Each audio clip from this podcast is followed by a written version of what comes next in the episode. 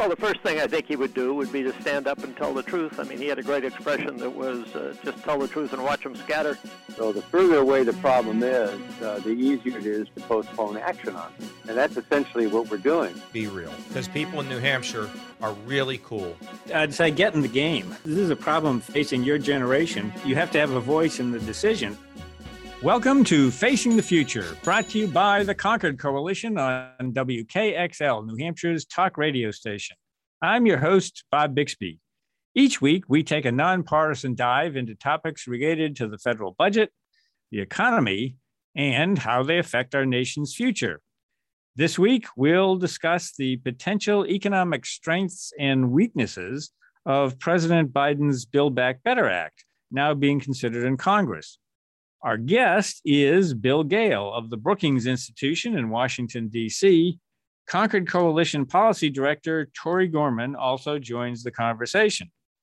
Well, as you probably know, if you're listening to this program, Democrats in Congress are pushing to finalize and enact a broad social spending and climate change plan that would cost about $1.8 trillion over 10 years and be paid for with a number of new tax provisions targeted at large corporations and households earning more than $400,000 a year.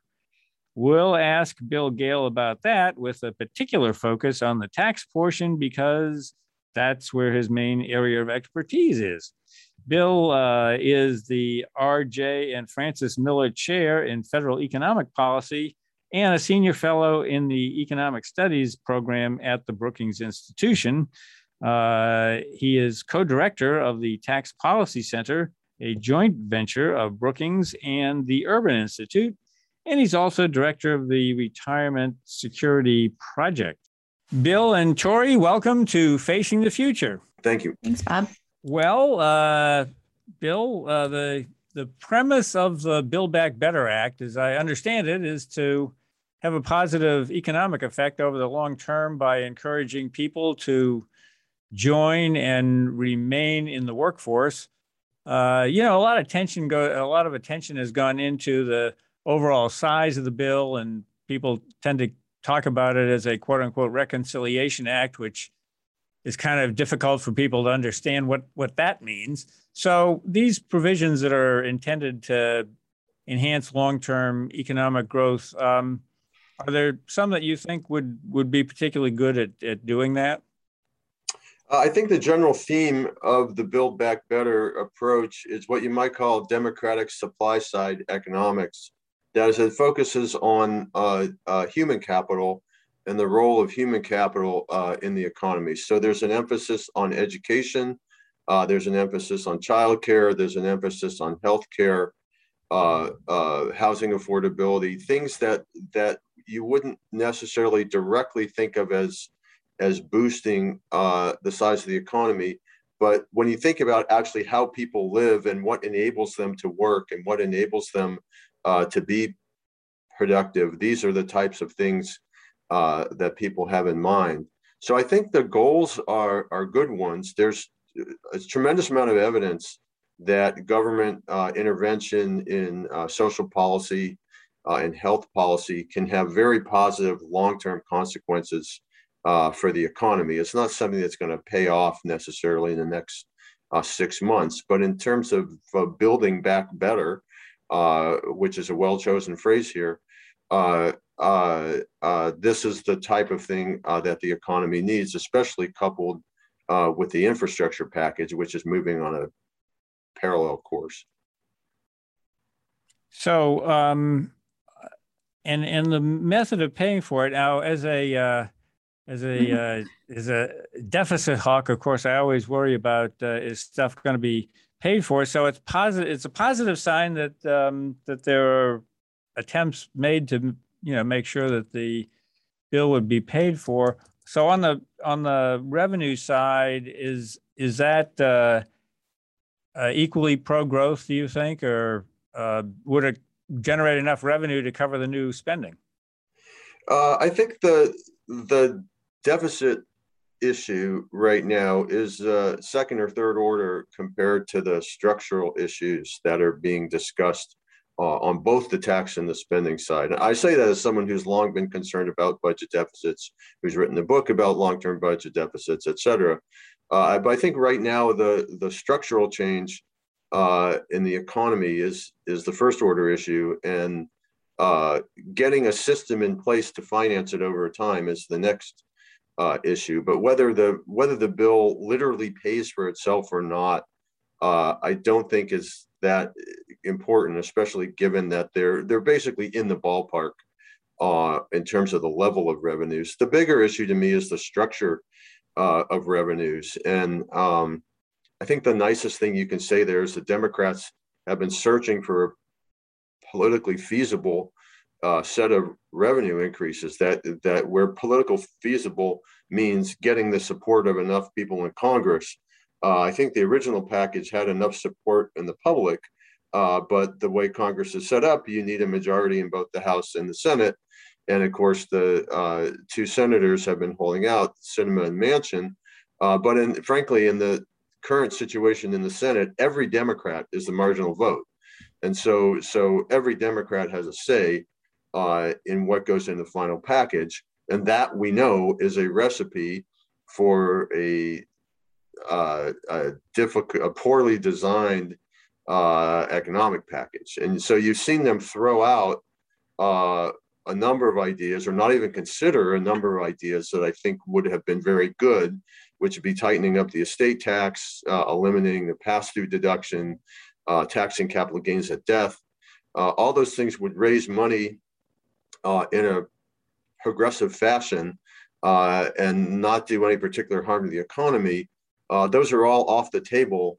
Uh, and now we're talking about things like the AMT and uh, raising the top tax rate, uh, items which uh, uh, are going to increase tax avoidance considerably. but the, I mean, the main message is the economic considerations and the political feasibility considerations don't seem to line up very well. Let's stay with the the the economic considerations of the bill for a second. I have tons of questions on the revenue side, but I'm curious. Um, given I, understand what you're saying about uh, not really concerned, at least a primary concern about the deficit impact of this, but unfortunately, for the, the way that they're trying to pass this legislation through reconciliation, it's a process that requires that the legislation be paid for, at least on paper, over over 10 years. And as a consequence, they're having to shoehorn certain benefits in in order to fit within the amount of revenue that they think has the political support to pass. And that's forcing Democrats to make some interesting decisions, um, choosing to jettison some policies, but also choosing to shorten some policies for things like the, uh, most notably the expanded child tax credit and the expanded earned income tax credit, which were uh, both broadened and, and enhanced, made more robust earlier this year which uh, if you look at statistics have been enormously helpful in in eliminating poverty among children um, they're only uh, at this point i mean things can always change right? At this point they're only planning to extend those proposals for one year. What type of economic growth do you get from policies that are not permanent that are instead only uh, forwarded a year at a time uh, or only temporary in nature, do you still expect them to have that economic bang for the buck? Well, this issue you raise a really interesting set of issues. The the uh, use of temporary policies, of course, is not new right uh, to the Democrats in 2021. It's it's uh, uh, it's a sort of a long-standing effort to shoehorn policies that people want into the into the budget rules, which were uh, designed in a different time for a different purpose. Um, uh, I think the idea is to get these policies in place uh, and then to find resources in the future to uh, extend them. Uh, it would be, you know, th- again, this is the conflict of sort of the economic first best and politically feasible. Uh, I think if they could get the child credit, the expanded child credit in on a permanent basis. And by the way, the bill does have the refundability of the child credit mm-hmm. in on a permanent basis. I think if they could do that, they would do that. The problem is they can't get 50 votes in the Senate uh, to do that. So um, there's this uh, very difficult uh, compromise effort uh, between the various wings of the party. And it's more than just progressives and uh, moderates. It's, it's uh, you know, the people that want the state and local tax deduction and, and the people that don't, and so on. It, it, it's a very complicated uh, optimization situation. That I, I'm not saying that to justify what I don't think is great policy. I'm just saying that to explain what I think is going on. Mm-hmm. Um, wanted to talk a minute. You mentioned earlier when we are talking about the revenue offsets, um, the the proposal, the revenue offsets uh, as they exist right now, and they could certainly change. They have changed, you know, dramatically over the last ten days. So, but where they exist right now, um, two of the proposals are uh, one is uh, a 15% corporate minimum tax uh, domestically, but then also a 15% global minimum tax. Um, here in the United States, we've had experience with a corporate alternative minimum tax years ago. They jettisoned it as part of the 2017 tax reforms. And so I wanted to, as a tax professional, wanted to get your thoughts on how what they're talking about now is it different than what we had before or are they trying to reinstate a, a tax regime that existed before and didn't work very well? Are they trying to make improvements? What What are your thoughts about this new 15% uh, corporate minimum tax? All right, so there are, I'm glad you asked this. There are two minimum taxes floating around, uh, a domestic one and a global one, and they are totally different in how people should think about them. Uh, the global minimum tax to me makes a lot of sense. It basically says if companies make money, they have to pay taxes on it somewhere. Mm-hmm. And uh, uh, there are various ways of of squaring the circle on that. The global minimum tax is one way of doing that. Given given how difficult it is to negotiate across countries, let's let's call that one a, a win with perhaps an asterisk because maybe it's not designed ideally. The domestic corporate minimum tax is totally different. It basically says if a company takes too much uh, deductions, uh, in this country or uh, foreign tax uh, credits, uh, then we're going to move to an alternative system that takes back some of those. And uh, it doesn't fundamentally, uh, it doesn't minimum that kind of minimum tax doesn't fundamentally make sense. It's basically saying we can't get these things out of the tax code that we think is giving you too low of a tax payment. So we're just going to pose an alternative tax uh, on top of it, which then ends away ends up taking away some of the incentives uh, that companies already have. Uh, it would it it it would not affect uh, that many companies. Uh, I'm not saying that as a defense of the proposal. I'm saying that as a, the effects would not be that widespread mm-hmm. Uh, because of various carve outs in the in the domestic minimum tax. So I think uh, I mean, they it feels like they pulled that one off the shelf, uh, given that the other options had had not worked out. But it, it's I I don't think anyone would describe it as a as an optimal policy, uh, except under very constrained uh, do you, circumstances. Do you think it's going to be something that we end up undoing the way we did the last one? Well, it, it, quite possibly, as sort of as a political thing. I mean, Sinema has said she doesn't want rate increases, right? It would make much more sense to increase the rate, mm-hmm. uh, and it would make even more sense to focus on the tax base.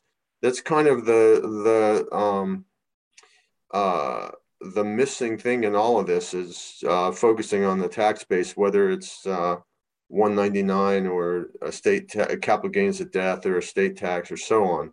Uh, uh, proposals that raise rates, uh, if the base is broad enough, then they're going to be very strong revenue raisers. If the base is not wide enough, uh, does not have substantial enough scope, then raising rates is going to is going to largely increase tax avoidance. Yeah, I, I, think that's the one thing that just drives me absolutely bonkers when we get into this marginal rate argument. Because if you have a broader base, number one, you get allows you to reduce your marginal rates, right? But when you also have a broader base, you have less tax evasion. Because if you're taxing everything, no matter where you silo your your earnings, your profits, your income, it's going to get taxed. But when you create these special exemptions, when you create these credits, these loopholes, et cetera, that encourages people to to recharacterize their income in order to fit this loophole. And it just it just doesn't make sense. If we would just broaden the base we could reduce the rates and have better tax compliance. That's right and fairer tax system too. Well one of the things that keeps the base from broadening in this proposal is is the president's political pledge not to raise taxes on anybody making you know uh, less than 400000 a year. That seems to have you know taken a lot of stuff off the table. And i just wonder if it's realistic overall to to do a transformational agenda on the uh, on the social and climate front without asking broader participation from the economy. Uh, so you could finance a very big change in government spending with taxes on people above $400,000. I'm talking about taxing gains at death, wealth tax, uh, uh, various base broadeners, etc. The problem is you can't enact those policies given the composition of the Democrats in the Congress. So uh, I was not in favor of the pledge when he made it, but I understand why he made it. He wanted to cordon off arguments that Biden's going to raise your taxes, you know, blah, blah, blah. Uh, you could do carbon tax policy or uh, uh, you could do carbon tax policy without violating the pledge if if the carbon tax involved a rebate, right? Uh, uh, you could do a value added tax that way too with a rebate, but then what's the point of the value added tax if it's not raising revenue? Uh, so, but you you could enact the carbon tax uh, and still keep the pledge. But I don't think, but Biden hasn't pr- even proposed that. His administration has proposed a lot of subsidies uh, for clean energy, but not uh, not taxing uh, emissions. So it, there is a world in which the pledge could lead to a, a an appropriately financed big boost in government spending, but it's not the world that we live in. Now that brings up another question when you start talking about a carbon tax and versus subsidies. In general, uh, when you think about tax policy overall, is it better to subsidize good choices or penalize bad choices, or do you need both? Uh, I think in in which is better is to penalize bad choices because that'll have the all the same effect as subsidizing good choices without having the government spend money. Uh, in this case, you know, uh, I don't think I, I, think we're losing any time to have the luxury of either or. Uh, mm. I feel like we need to go all out. You know, uh, it's probably a bad analogy, but pedal to the metal uh, on uh, climate abatement. Um, I uh, there's been there's been a huge discussion and debate about whether cap and trade or a carbon tax is a better system or some other system is a better system. I feel at this stage it's just like pick one and let's do it. Uh, we don't have the luxury of uh, debating uh, mm-hmm. much longer.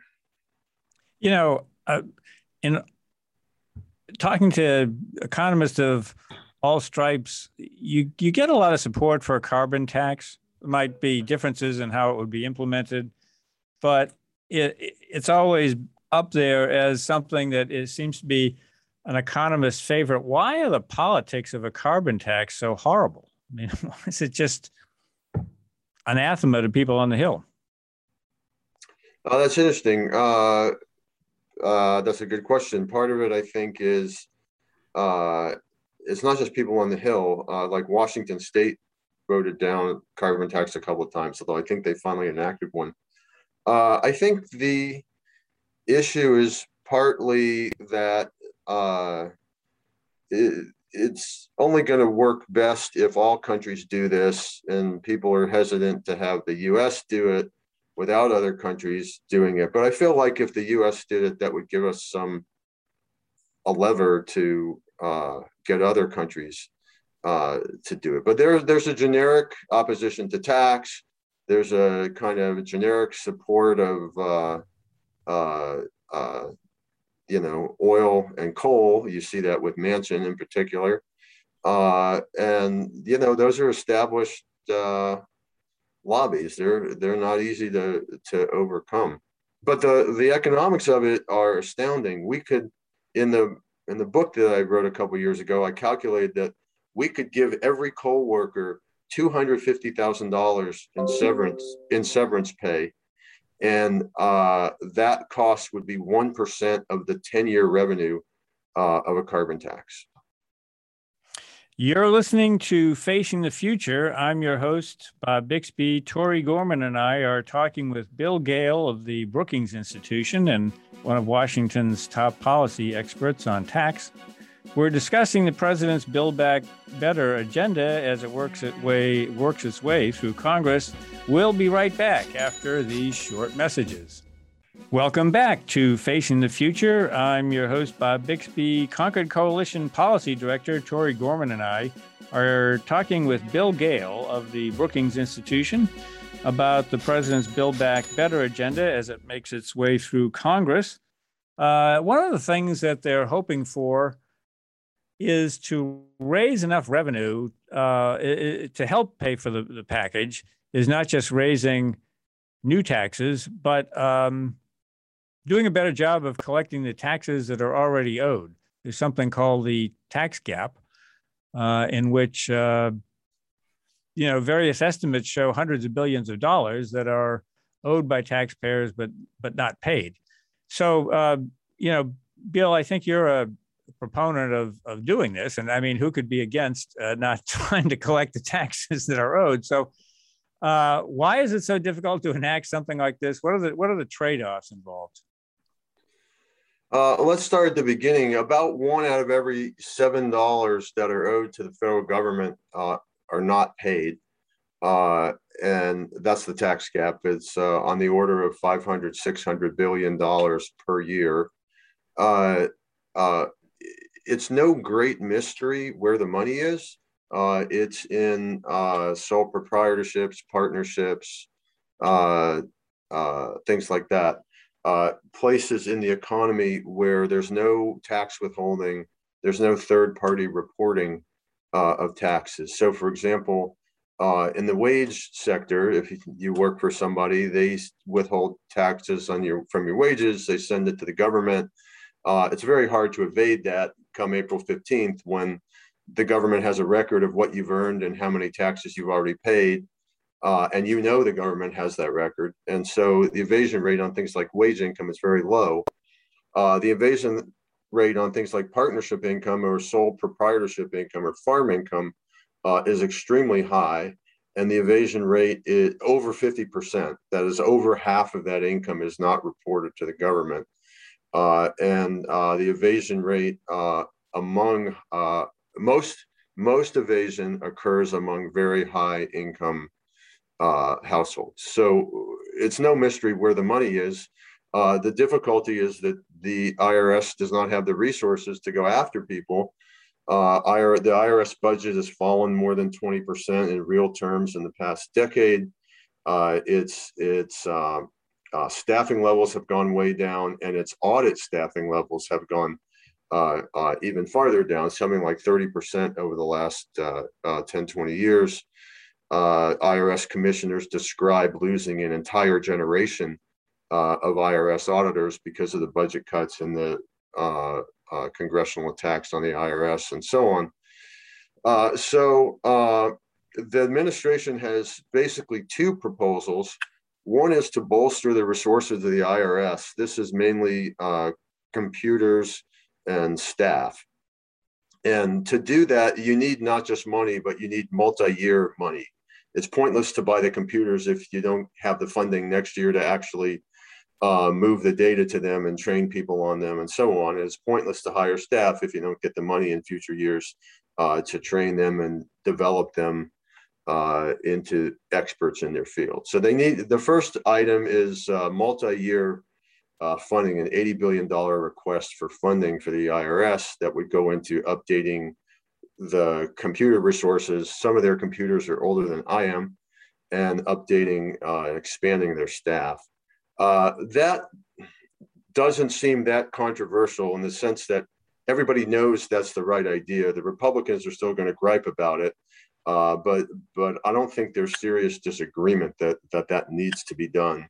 Uh, the other half of the Biden proposal uh, gets more uh, plaque, and that is the the Biden administration wants uh, financial institutions to report uh, on a uh, report to them accounts that have gross inflows or gross outflows more than six hundred dollars a year. That has now been changed to ten thousand dollars a year, I think, or or that number has been polluted. And the argument the administration gives is that that would help them um, track down uh, tax evaders because it's sort of a follow the money uh, type of theory. Uh, the financial institutions have responded vociferously against this. And there's sort of a doth protest too much uh, aspect to their to their uh, response they talk about the the administrative burdens and so on, uh, which is just totally unbelievable. Uh, the bank are the banks already have this information. They already send it to their customers on a monthly basis in their statements. Uh, they're adding one line on the computer code that says they send it to the government.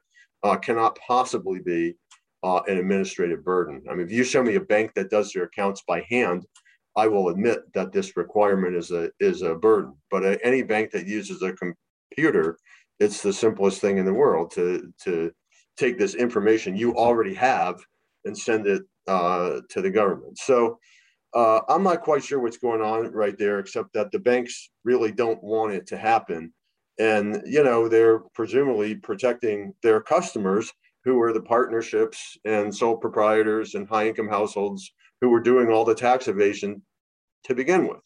So so um, when I first heard the proposal for the information reporting, I was kind of blasé about it. It's like, yeah, okay, that'd be a nice thing to do. Uh, but then when I saw how much the institutions objected, uh, I concluded that it was probably uh, a really good idea, uh, and that there's probably money in them there hills. there could be quite a bit. Uh, the administration expects quite a bit of revenue to come in uh, as a result of the information reporting, if the information reporting is is is enacted. Would that be uh, a long term?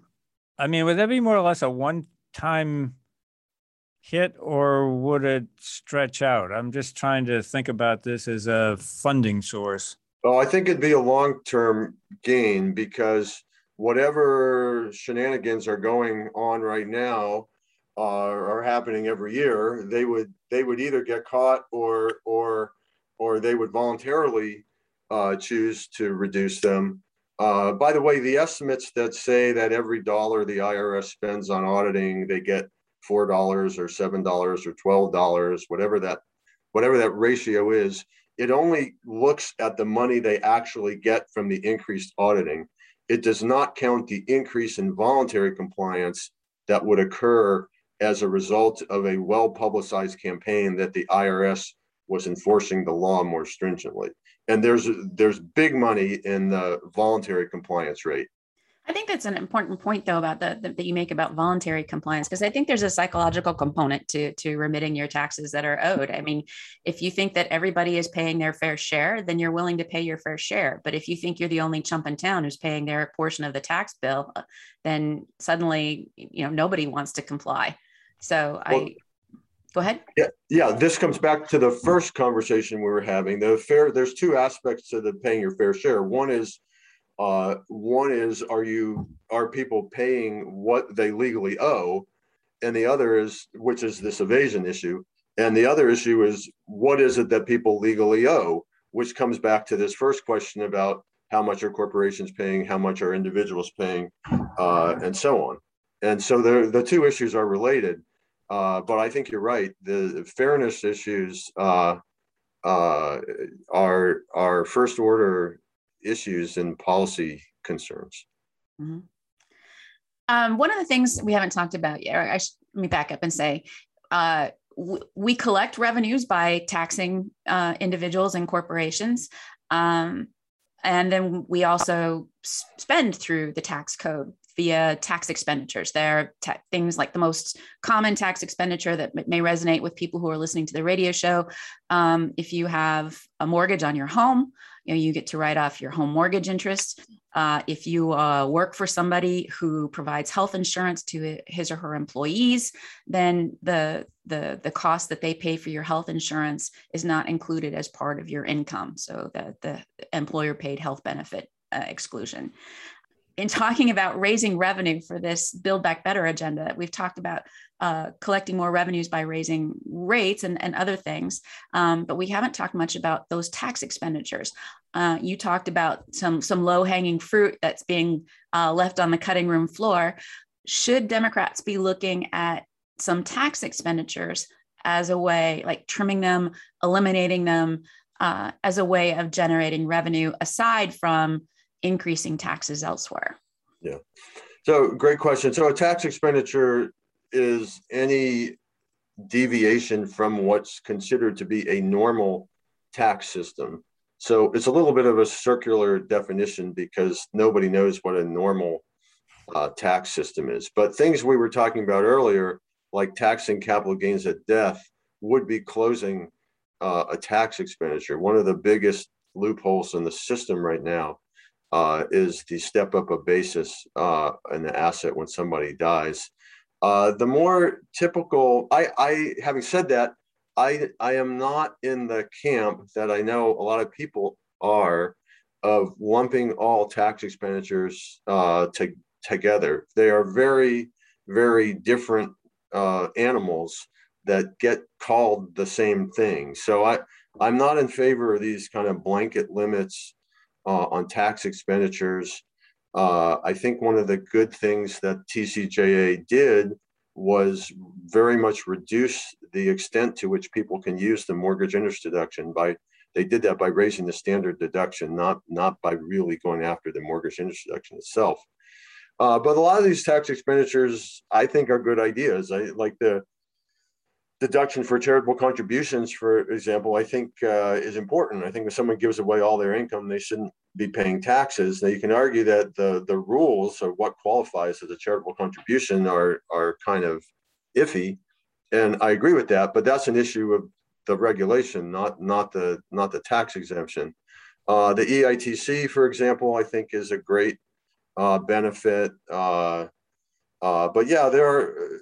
So I would if you're looking for revenues, yes, you want to look down the tax expenditure list and see candidates, uh, you know, for low hanging fruit, like you're saying. But but um, uh, tax expenditures are not all the same, and I think that gets lost in the in the policy debate sometimes. We're going to take our second break.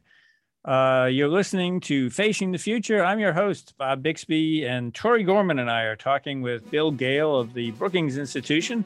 He's one of Washington's top experts on tax policy, and we're discussing the president's Build Back Better agenda as it makes its way through Congress. And we'll be right back after these short messages. Welcome back to Facing the Future. I'm your host, Bob Bixby. Tori Gorman and I are talking with Bill Gale of the Brookings Institution about the president's Build Back Better agenda as it makes its way through Congress. And uh, we want to get to some of the health care provisions, but first I wanted to round out the, the tax uh, discussion with something that is not in the bill as of the moment that we are recording this, but we, we never really know because it's, it's not all nailed down yet.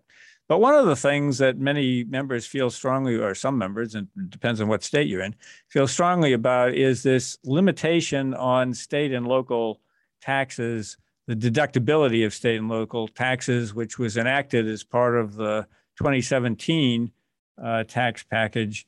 And it has its greatest effect, obviously, on states with higher incomes. And uh, they tend to be bluer states like California or New York, uh, uh, states that have high income taxes. Um, so states like New York and, and, and New Jersey and members from those states are very, very keen on repealing that limitation and allowing, again, full deductibility of state and local taxes. So far, uh, the, the irony, though, is that it would benefit higher income people the most. And of course, Democrats are uh, trying to focus their attention on uh, raising revenue from higher income people. Uh, so we don't know whether it's going to be in the final package, Bill. But but what are your thoughts about that SALT deduction and whether it should stay or go? Uh, well, it. I feel like it's going to end up in the package, and the reason is something we discussed earlier. With only 50 Democratic senators, uh, every one of them is you know a marginal vote, and uh, I think uh, the New York, New Jersey, Connecticut contingent uh, really wants this. Uh, I don't think it would be a very good idea. In fact, I think it would be an atrocious idea to repeal the limit and just go back uh, to the to the full deduction. It, it first it would cost a lot of money. Second, and again, it's not the it's not the deficit issue there. It's that the money could be used for other purposes. Uh, and the distribution, of course, is only toward people who have uh, high state and local taxes, which are the affluent, the extremely affluent. Uh, and so, so uh, the benefits of repeal of the salt limit deduction are are just skewed mightily toward high income uh, households. Let's talk about healthcare for a second. Um, yeah. One of the things that that you know Concord Coalition, you know, we we we we try and talk a lot about the dangers of our growing deficits and, and debt, and we identify uh, healthcare as one of the fastest growing expenditures in the federal budget, one of the key drivers of deficits and debt. Um, we've got some healthcare provisions uh, in this reconciliation bill. Um, you know, there are some uh, temporary uh, expansion in the, the premium tax credits that help people buy health insurance on the exchanges. Um, there's some uh, some talk about expanding benefits in Medicare, um, although we haven't finalized that yet. But then there's some provisions that we thought would be in there that might help uh, uh, redress uh, galloping healthcare costs that that were left that so far have not made it into the bill. Um, I, am wondering what what your thoughts are about the way that the direction this is heading uh, in terms of the healthcare provisions, especially when you consider debt and deficits, but also more specifically Medicare and the the, the precarious financial situation of, of Medicare over the next decade. Yeah, there's there's actually a lot of healthcare provisions in the bill. Uh, there's expanded uh, support for uh, uh, healthcare policies on the on the exchanges that were uh, created uh, in the in the Affordable Care Act that is under Obamacare. Mm-hmm. Uh, there's a big increase in Medicaid coverage, or significant increase. I think four million people. Uh, there's uh, you know, Bernie Sanders were pushing for hearing, dental, and vision and coverage in Medicare. Uh, it sounds like it sounds like hearing is in and dental and vision are out. Um, uh, and uh, all this uh, would have made even more sense if they had allowed Medicare to negotiate on the price of pharmaceuticals. Uh, and but that seems to have fallen by the wayside. And so, in that sense, it's kind of like the bigger picture where they had the, uh, I think, lots of interesting, productive spending options uh, that got curtailed because uh, they couldn't come to agreement on the tax side. Uh, here, they've got some several benefits which I think are valuable, uh, but they didn't. They haven't come through on the cost saving side.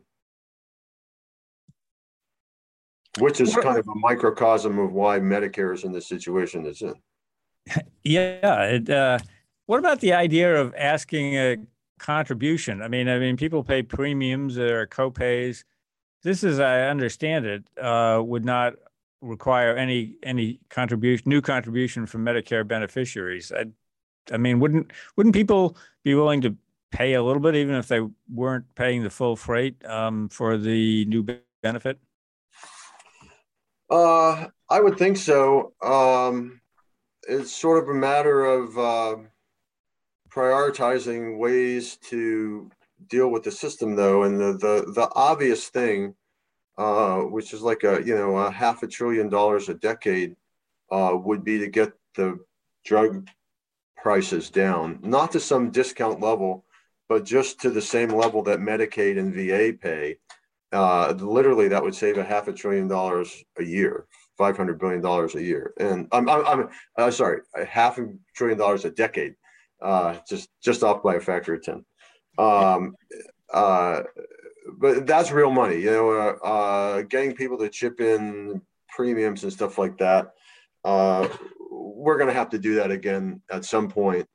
Uh, you know, when you look at Medicare finances over the next uh, 20, 30 years, but it, it just it just seems like they're leaving the best options uh, on, you know, they're taking them out of the package right now. What about the idea that, um, uh, as I understand it, Medicare has to accept any drug that is, um, you know, reasonably necessary or reasonably effective or something like that. Um, wouldn't I mean putting a uh, having the negotiation? It seems to me one of the critical elements is Medicare being able to not use certain drugs that don't play ball, that don't negotiate. And can Medicare do that? I mean, can they really right. get the savings that way? Right now, no, no. When when people talk about Medicare negotiating drug prices, uh, that's sort of a shorthand for also including a price of non-existent. That is, to be technical, they need to be able to, to negotiate both the formulary and the price. And uh, uh, just negotiating the price obviously isn't going to work if the company already knows that the drug's got to be on the formulary. So, so uh, yeah, to clarify that, I, I, I, think is is a good idea. But but uh, the idea is for to let them negotiate both in the same way that Medicaid and VA do. I can imagine you're already seeing the ads. I mean, this is where you get the the people saying, you know, my the the tell the federal government not to tell my doctor what to to do because that would. I do think that that part of it is underappreciated. The the potential political downside of of that. Don't know, but just my guess is that that would be a problem. Yeah, the odds are terrible, uh, uh, and it's it's made worse by the fact that people think they have earned their Medicare coverage by virtue of having paid Medicare taxes uh, all their life, when in fact the value of the coverage that most people are getting far exceed the current value of the taxes that they paid over their lifetime. So there is a, there is a, Medicare is an entitlement in both senses of the word, and uh, uh, so there's a PR issue there. Mm. Uh, but yeah, the ads are are terrible. I wish that's something we could do. Actually, is is is make make it more apparent this is how much you've paid into social security. This is what you're going to receive or have received from social security. This is what you've paid into medicare. These are all the benefits that you've received so that people have a better understanding of how these programs yeah. operate. I will say this is a significantly worse issue for medicare than social security. Yes. Social security uh, uh, i'm right at the age where we're about going to get maybe the same or less than we put in, but but Medicare is still more just because healthcare costs right have increased uh, so much. Exactly. Uh, well, that uh, that's about all we have time, time, for this week. Before Tori asks a, a uh, mind-bending question or something, uh, Bill, uh, thank you very much for all of your insights today. We've been talking with uh, Bill Gale of the Brookings Institutions about uh, institution about many aspects of the president's Build Back Better agenda that's uh, making its way through Congress. Uh, Bill, thanks a lot. And, Thank you for having uh, me. And uh, and and say hello to Diane. Longtime listeners of this podcast will know that uh, Bill is married to Diane Lim, our economist mom, uh, also a frequent uh, guest on this program. Uh, thanks, Tori, once again. Mm-hmm. And uh, thank you, uh, listeners, for tuning in. I'm your host, Bob Bixby, and uh, we'll be back next week with another edition of Facing the Future.